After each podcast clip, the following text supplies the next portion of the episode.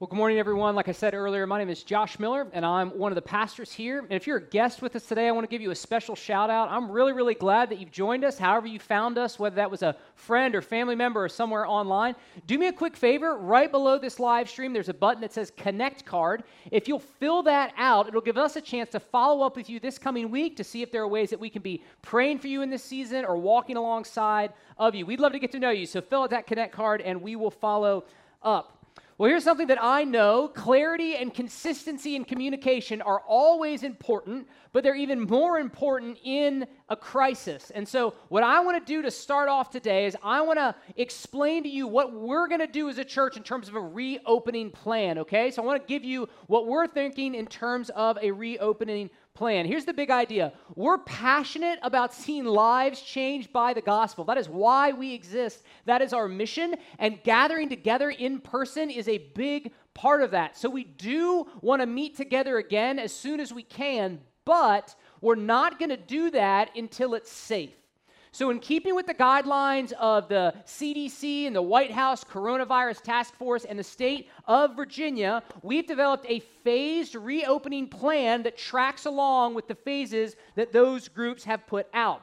And we've summarized our plan into a really helpful graphic that I believe is going to be right here on the screen next to me and is also going to be available on our homepage as soon as this service is over. So if you have more questions, you can go and check that out after the service. And here is our goal we want to try to add back one in person activity per phase. And I think you'll kind of see what I mean as I walk through this. So, in phase one, groups of 10 or less are permitted to gather together as long as they practice strict social distancing. And so, next week, we're going to start encouraging our D groups, if you're comfortable, if our D groups are comfortable, to start gathering together. So, that's our add in in phase one. Phase two, in phase two, groups of 50 or less are permitted to gather together as long as they practice moderate social distancing. So, in phase two, we are going to encourage our Bible studies that are comfortable to begin meeting in person once again. In phase three, any size group is permitted to meet as long as they practice limited social distancing. And so in phase three, we're planning on hosting several smaller church wide gatherings. And then following phase three, what I'll call back to normal, is when there are no restrictions on group sizes and social distancing limitations have been lifted. At this point, we are planning to wait until social distancing restrictions have been lifted to gather again for our regular Sunday morning worship service. And I know that if you're listening to me and you are part of a vulnerable population, or if you work with vulnerable populations, say in the hospital system or in healthcare, you may not be comfortable meeting together with other people for a while. And I just want you to know that as a church, we understand that and we respect that. And we have been thinking for you. And there are two particular ways that we are going to continue ministering to you in this season. The first is that we will continue to offer digital engagement options for our D groups and our Bible studies. So if you are not comfortable yet re engaging in that space, you'll still be able to do that digitally, even if other members of your D group are meeting in person. So that's the first way that we want to continue ministering to you. The second way is that we've recently made a significant investment in our technology that will allow us to continue live streaming our worship services in a high quality way once we do start gathering together again on Sunday mornings. That way, if you aren't able or you aren't comfortable to gather with us as a church on Sunday morning for a while, you can still stay engaged online and you can still be a meaningful, meaningful part of what we are doing as a church. This plan is subject to change, just like our situation is subject to change. But I wanted you to be aware of what we're thinking so that you know we have a plan, we're being prayerful, and we, we want to get back together, but we're going to wait until it is safe to do that. If you have questions, we'd love to dialogue with you. Please email elders at centercville.com. That's elders at centercville.com, and we will do our very best to get you answers to your questions. Look, leading through crisis requires a lot of wisdom, and I know that emotions can run very high when it comes to the topic of reentry. So before we jump into our sermon today, I just want to stop and pray, and I want to invite you to pray and ask God to give us wisdom and give us unity as a church in this reentry season. So would you just bow your heads and pray with me? Heavenly Father, we need wisdom from you, and you tell us in James that if any of you lacks wisdom, let him ask God, and, and he will give it generously without fault. So, God, would you give us wisdom as a church to navigate this season well? And would you give us unity as a church? Would you help us to be a church that is unified in the midst of this season and is not disunified? And would you bless our efforts to gather together again? Lord, we love you and we need you. And we pray all these things in your son's name. Amen. Amen. Well, I think some of you know that I played football in college. So I was a college football player as a big part of my college career. And for my first two years of college, I had a very hard time reconciling my faith in Christ with my college athletic career. It felt like all of my teammates did nothing but party on the weekends, and that made me really, really lonely. But my junior year, we hired somebody named Glenn Young as my position coach. Glenn had played linebacker in the NFL. He'd actually started as a linebacker in a Super Bowl in the 90s. But more than that, Glenn was a strong Christian.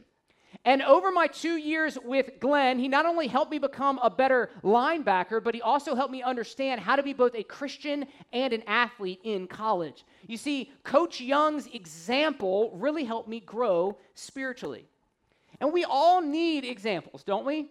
No matter what age you are, no matter what stage of life you're in, I think we all recognize the need for examples. We need examples in the workplace to help us learn how to be a professional. We need examples in college to help us know how to succeed in school. We need examples in marriage to help us learn how to build a healthy marriage. We need examples in parenting to help us know how to raise godly kids and convince us that we really haven't messed them up yet, right? We need examples in all areas of life but we need them particularly in our spiritual lives. For whatever reason, God has made it that we need examples in our spiritual lives. Here's, here's how I'd say it to grow spiritually, we need more than books and podcasts. We need living, breathing examples. We need more than books and podcasts. Those, those things are great. We need living, breathing examples. And this is particularly true if you consider yourself a skeptical person. This is particularly true for you because you might need someone to show you Christianity before you will be ready to believe Christianity. I know that that's been the case for many people in our church. So, whether you're a skeptic, a seasoned saint, or somewhere in between, here's what we know we all need examples to help us grow. And that's what we're going to get in our text today. Our text is going to give us two examples of godliness that we can learn from. So if you have a Bible, you can type to or turn to Philippians chapter 2, starting in verse 19, because that is where we are going to be this morning. And while you're turning there, let me give you a little bit of context. So we're at the end of chapter 2 of Philippians. And this chapter has really been all about one big idea, one principle that was found in Philippians chapter 2, verse 3. And that principle is this do nothing from selfish ambition or conceit, but in humility count others more significant than yourselves. And then for the rest of chapter 2, the Apostle Paul gives us four examples of people who have lived out that principle. The first example is Christ himself. He talks about Christ's humility in dying for us on the cross. The second example is the Apostle Paul and how he offered himself as a sacrifice for the sake of the churches. But I think Paul knew that if he only included those two examples, we would be like, well, yeah, but that's Jesus and the Apostle Paul. And so I think Paul included these last two examples because they're a little bit easier for you and I to relate to. So let's meet our first example, a guy named Timothy. Look at verse 19 with me. It says this I hope in the Lord Jesus to send Timothy to you soon, so that I too may be cheered by news of you. For I have no one like him who will be genuinely concerned for your welfare. For they all seek their own interests, not those of Jesus Christ. So Paul wanted to visit the Philippian church, but he couldn't because he was in jail. So instead, he planned to send his young protege, Timothy, on his behalf. So, what do we know about Timothy? Well, apparently, Timothy was uniquely godly. Paul said that when it came to being genuinely concerned about the interests of others, that no one compared with Timothy. Timothy, absolutely no one compared with him. And that made Timothy very different in the church at Rome. You see in verse 21 what it says? They all seek their own interests, not those of Jesus Christ. This is the second time in this letter that Paul has referenced this problem. There was great selfishness among the leaders of the church in Rome. The Roman church was all about self promotion. Rather than considering, considering the welfare of others, the various leaders were competing with one another for influence, status, and social media followings. I know it's weird because we've moved beyond that in our day today, but there's this weird problem that the Church of Rome had. But Timothy was different. Look at verse 22. But you know Timothy's proven worth. How, as a son with a father, he has served with me in the gospel. I hope, therefore, to send him just as soon as I see how it will go with me. And I trust in the Lord that I shortly, that shortly I myself will come also. So apparently the Philippians already knew Timothy. Do you see what it says there? That he had proven worth. So they had seen him in action. They had not just heard that he was godly, but they had seen him be godly. They had seen him be others oriented. And we also learned that Timothy had some ministry experience. You see what Paul said? That Timothy had served with him in the gospel like a son serves with a father. So, as a result, because he had proven godliness and he had ministry experience, the Apostle Paul wanted to send Timothy to the Philippians as an example. You see, Paul was in Rome watching the destructive power of self promotion, and he wanted to protect the Philippian church from being infected by it. So he said, I want to send you Timothy because he's such a living, breathing example of what it looks like to put the interests of others before yourself. Now, what I love about Timothy is that he was young. Scholars guess that he was in his early to mid 20s at this point, so probably something like 24. And if we're honest, most 24 year olds are not defined by humility and spiritual maturity. I mean, I know I certainly wasn't at 24. But I love Timothy's example because he shows us what's possible. I love his example because he shows us what's possible, and this is what it is. It's not only possible to be serious about your faith in your 20s, it's possible to set the pace in your 20s. It's not only possible to be serious about your faith in your 20s, it's possible to set the pace in your 20s. Paul said, In all of Rome, in this whole city, in this whole church, I have no one like Timothy. I have no one like this 24 year old protege. There was no one who compared with him. This young guy set the pace of spiritual maturity for the entire church. Look, it is no secret that we are a young church. This past week, we actually eclipsed the 100 mark in terms of membership, so that was pretty neat. And I went back and I, and I averaged out all the ages, and the average age of a member of Center Church right now is 28.6. It is 28.6 years old. And what, you know, if you're younger than that, that probably sounds old. If you're older than that, that probably sounds young. But just, just keep this in mind. The average age of other churches like ours in the country is 54. So we are almost half of the common average age of most churchgoers. We are a young church. But here's what we learn from Timothy's example a young church can also be a mature church. A young church can also be a mature church. In fact, Timothy shows us that youth can be a catalyst for spiritual maturity. I mean, that's what Paul wanted, right? Paul wanted to send Timothy, this young, godly guy, to the Philippian church to say, hey, look at him, look at his example, and follow his example. Call it idealism, call it naivete, call it strong faith, but young people tend to believe they can change the world. And throughout history, some of them have been right. Young people tend to believe that they can change the world, and throughout history, some of them have been right. Did you know that every major revival in Western church history has started on or near a university campus? The Reformation started at the University of Wittenberg. The First Great Awakening started at Oxford. And the modern American missions movement started at Williams College. Now, why is that? Well, there's, there's probably a lot of reasons why, but I think one, one reason is that when a young person is really serious about their faith, it tends to galvanize and motivate the rest of us. It tends to galvanize and motivate the rest of us. Sometimes it's a reminder of the passion that we once had.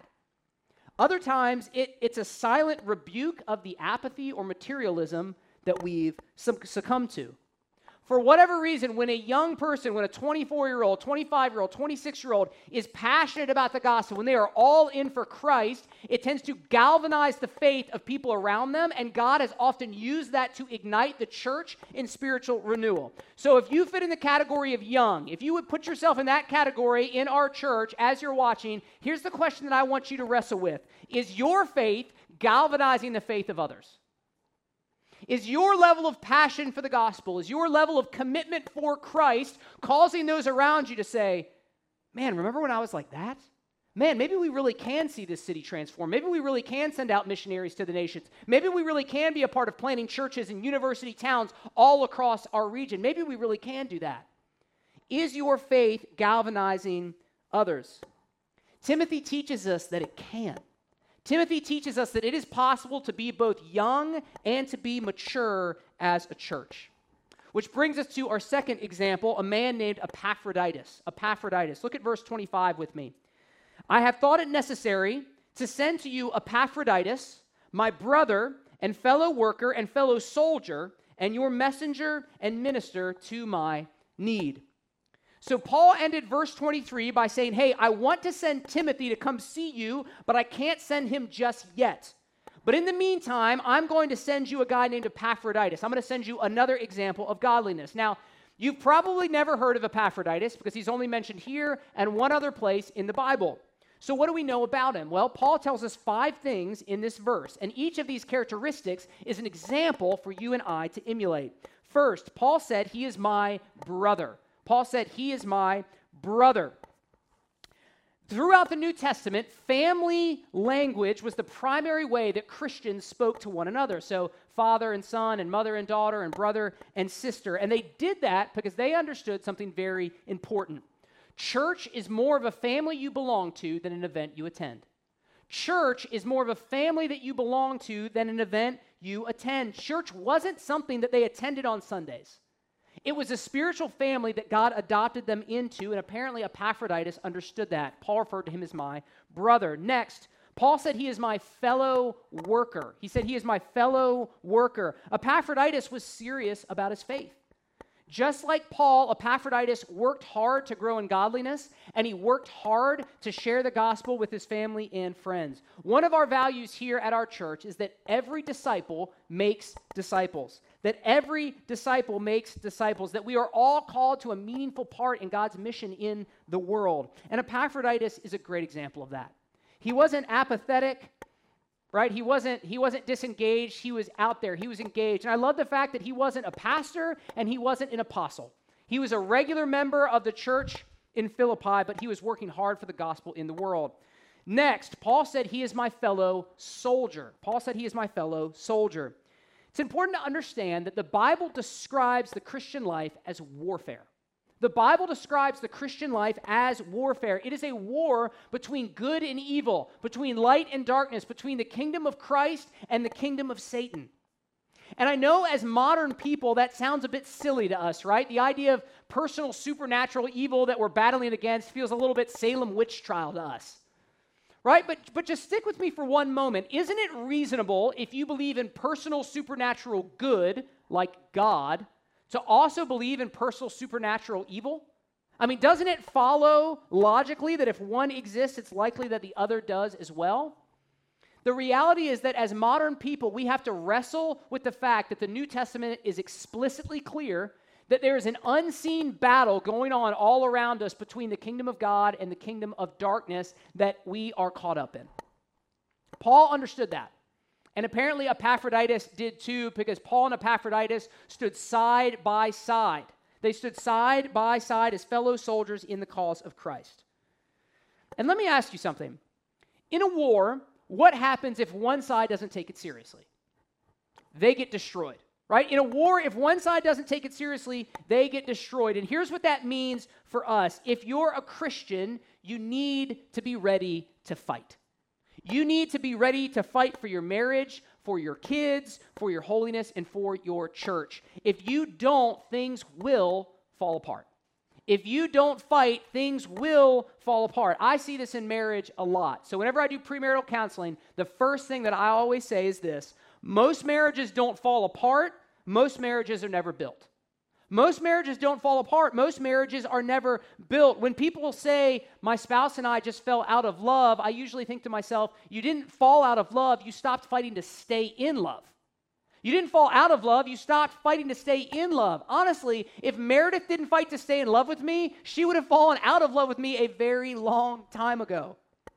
Look, Satan doesn't want marriages to last. He hates marriages. So he will throw everything at you when you get married. I mean, you married people out there, haven't you felt this way? Like you didn't have nearly as many problems and then you got married. And then you get married and you've got all kinds of problems. You've got money problems and you've got family problems and you've got in law problems and you've got parenting problems and you've got sex problems. Right? I heard one pastor say that when you're dating, Satan tries to do everything he can to get you to have sex, and when you're married, he does everything he can to keep you from having sex. Right? Isn't that just the reality? When you get married, it feels like things are coming at you from every direction. It's because Satan hates marriages. Satan doesn't want kids growing up in families with two parents who are engaged and who love them and who are showing them the ways of the gospel. You know what he wants to do? He wants to isolate moms. He wants to isolate moms and he wants to overwhelm them with an amount of responsibility that they were never intended to bear by themselves. He wants to isolate moms and he wants to destroy families. So hear me. If you are married or if you desire to be married, you have to fight for your marriage. If you don't fight for your marriage, if you, tr- if you treat it flippantly, it will fall apart. Satan will take you out. That is a sobering truth, but it is an important truth. And let me also say if you're listening to me right now and you have experienced the heartache of divorce, there is still hope for you. In any area of our lives where we fall short of the ideal, the grace of God fills in the gap. You can still fight for your kids. You can still fight for your family, and your family can still grow and be blessed. In fact, Timothy, who we just talked about a minute ago, was probably raised by a single mom. Timothy was probably raised by a single mom, and he became a mighty man of the kingdom. So there is hope for your life, there's hope for your family. So Epaphroditus was a fellow soldier with Paul. It also says that he was your messenger and minister to my need. Well, what does that mean? Well, Epaphroditus was from Philippi. So he was sent from Philippi to bring a gift to Paul. You see, the Philippians heard that Paul, their founding pastor, was in prison and that he was lonely and that he was uh, not well clothed and that he was malnourished. And so they took up a special offering for Paul. You know, they, they, they collected things like clothing and food and money, but they needed somebody who would take it to Paul, right? You can't just Venmo back then. They needed somebody that could take this offering to Paul. And it's worth noting that the journey from Philippi to Rome was 800 miles. It was a six week journey one way. So they needed someone who would volunteer to take 12 weeks off of work and to go on the first midterm mission trip to deliver this gift to relieve the affliction and the suffering of their founding pastor. And Epaphroditus volunteered. He raised his hand. He said, I'll take it and I'll go. So it's obvious that Epaphroditus was an example of godliness and was an example of someone who thought of the needs of others before his own. He was a great guy to have around, but Paul says he wants to send him away. Now, why would he do that? Well, look at verse 26. I have thought it necessary to send to you Epaphroditus, for he has been longing for you all and has been distressed because you heard that he was ill. Simply put, Epaphroditus missed his church. Epaphroditus missed his church and he longed to be with them and was anxious because they had heard that he was very, very sick. And in fact, he was. Look at verse 27. Indeed, he, Epaphroditus, was ill, near to death. But God had mercy on him, and not only on him, but on me also, lest I should have sorrow upon sorrow. I am the more eager to send him, therefore, that you may rejoice at seeing him again, and that I may be less anxious. So apparently, this long journey took a toll on Epaphroditus, and he got really sick. He was so sick that it was touch and go there for a while, and Paul didn't know if he was going to recover. But by God's grace, Epaphroditus did recover, and at this point, he was ready to make his return journey, and Paul was eager to send him. Verse 29 So receive him in the Lord with all joy, and honor such men, for he nearly died for the work of Christ, risking his life to complete what was lacking in your service to me. So Paul instructed the Philippians to receive Epaphroditus back with joy and honor. And this is an important principle for us to learn. We need to honor people who serve the Lord. I love how Paul said it in Romans chapter 12, verse 10. He said, Outdo one another in showing honor. Outdo one another in showing honor. This is a practical way to consider the interest of others before your own. Let's be a church that goes over the top in showing honor to one another. Honor your D group leader, honor your MC leader, honor our worship team that leads you to worship, honor our pastors who preach God's word to you. We want to create an honor culture here at Center Church, just like Paul wanted the Philippians to create in their church. So, Timothy and Epaphroditus were both living, breathing examples of what it looks like to put the interest of others before your own. But when it comes to examples, we're not just supposed to watch them, we're also supposed to learn from them. So, what can we learn from these two guys? Well, at least two things. Here's number one if you're taking notes. If you want to grow spiritually, you need someone to follow. If you want to grow spiritually, you need someone to follow. In verse 22, Paul said that he and Timothy were like father and son. You see, Timothy had a really tough family background. His mother and his grandmother were both believers, but his father was not. And so it's very likely that when Timothy started following Christ, he was verbally abused by his father. And many scholars believe that later on, Timothy's father abandoned his family entirely. So here's what we know about Timothy functionally, he didn't have a dad. And here's what we know about the Apostle Paul he wasn't married and he didn't have any kids. So Timothy needed a dad, and Paul needed a son. And that is what they became together. Paul took Timothy under his wing and helped him grow as a man of God. That's why Timothy was so spiritually mature at age 24, because he had spent a decade watching the Apostle Paul. And this is what it teaches us. If you want to grow spiritually, you need someone to follow. You need someone you can watch. You need someone who can help you take the principles of Christianity and put them into practice in your life. I heard one leader say that in every season of life, you need books you can read and people who can read you. You need books you can read and people who can read you. You see, books and conferences and podcasts are great, they really are helpful, but they're limited. You don't really learn how to pray from a book. You learn how to pray by listening to other people pray. You don't really learn how to be transparent and how to confess sin from a podcast. You learn how to be transparent and how to confess sin from watching other people be transparent and confess sin. Which is why, by the way, D group leaders, we always tell you that you set the pace of transparency in your group. Everyone else will be as transparent and, uh, and will confess as much sin as you do. Right? So, Timothy teaches us that if you want to grow spiritually, if you want to grow in Christ likeness, you need someone to follow. So I just want to ask two quick questions, two questions of application for you. Number one, are you following someone? Are you following someone? Do you have someone who is leading you in the faith? If you can find somebody like the Apostle Paul, I would say stick with him. But for the most part, I think you're going to want a couple of people. You're probably going to want somebody that you can learn uh, about parenting from, maybe another person you can learn about how to be a Christian at work, and maybe a third person to learn theology from. However, you do it, I would ask you the question Are you following someone? Do you have someone that you're learning from? And here's the second question that I would ask you Are you worth following? Are you worth following? Is your faith a good example to others in our church? If we multiplied your godliness, your level of service, and your financial stewardship across our church, would it be a good thing or a bad thing? If we multiplied your level of maturity across our church, would it be a good thing or would it be a bad thing? Timothy teaches us that if we want to grow spiritually, we need someone to follow. But you can only find those people if you're connected to community. You can only find those people if you are involved in one of our missional communities and if you're spending time with other believers in our church, which brings us to the second principle that we learn from this text, which is number two if you want to grow spiritually, you need a church to belong to. If you want to grow spiritually, you need a church to belong to. Let's think about Epaphroditus for a minute. Right? How did Epaphroditus become so mature? I mean, Timothy spent 10 years with the Apostle Paul. That's a pretty awesome mentorship. That's a pretty great internship program. But how did Epaphroditus become so mature? Well, from what we can tell, it was his relationship with his local church.